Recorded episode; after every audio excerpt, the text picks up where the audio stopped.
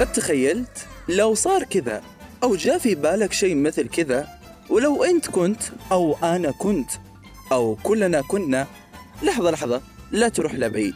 واسمعني ببرنامج خيال. معي أنا سالم كشوف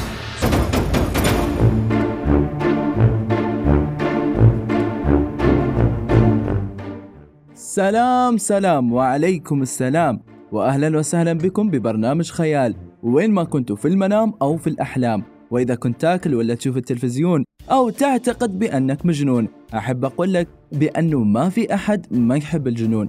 وإذا كنت تتابع الإنستغرام والسناب خلي كل شيء وركز معي وغمض عيونك. وخلينا نروح لعالم الجنون والخيال. وقبل ما نروح نسمع خيانا اليوم في مجموعة من التساؤلات اللي تدور بذهني حاليا.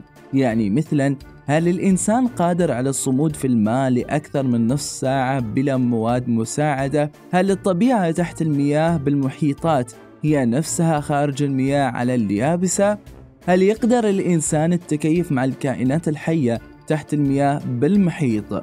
أكيد وبكل تأكيد كلكم معكم تساؤلات مثلي بس أتوقع أنه أكبر تساؤل في ذهنكم هو ليش أنا طرحت عليكم كل هذه التساؤلات بكل بساطة وسهولة الإجابة هي هذه التساؤلات متعلقة بخيانة اليوم اللي يقول وش راح تكون ردة فعلك لما تعرف أن هناك عالم آخر للبشر يعيشون فيه وهو المحيط وفي عمق المحيط هناك حياة طبيعية للبشر هو بمجرد السماع لهذا الأمر يصاب الشخص بالدهشة والتعجب وتكثر عليه التساؤلات الذهنية. ولكن في حال أنه تم فعليا اكتشاف وجود حياة بشرية في عمق المحيط أول سؤال بيجي في بالي شخصيا هو كيف هيئة هؤلاء البشر؟ هل هم مثلنا أم إنهم مختلفين عنا؟ وهل من المعقول أنه تكون أجسادهم فيها زعانف مثلا؟ على كل لو صار الأمر حقيقي أكيد راح أشعر بسعادة كبيرة لأنه من طبيعة الإنسان يحب الاكتشاف والتعرف على ثقافات وأماكن جديدة بالعالم. فأكيد كل التأكيد بشعر بفضول كبير حول هذا العالم ولو سمح لنا بزيارته ما راح أتردد في زيارته إطلاقا. ومستعد أتعلم الغوص من أجل هذا الشيء تحديدا وأنا أصلا من زمان أفكر بتعلم الغوص بس ما حصلت الفرصة المناسبة.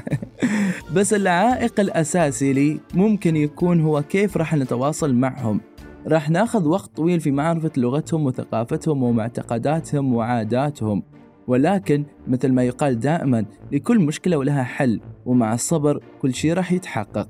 وفي حال صار هنالك تشابه كبير بيننا وبينهم من ناحية الشكل وخواص الجسم ما راح أرفض إطلاقا فكرة العيش معهم لفترة محددة للتعرف عليهم وبالعكس راح أشعر بالسعادة لأن التعرف على عوالم ومجتمعات أخرى هو بحد ذاته تعليم خاص منفرد عن أي تعليم ممكن نتلقاه.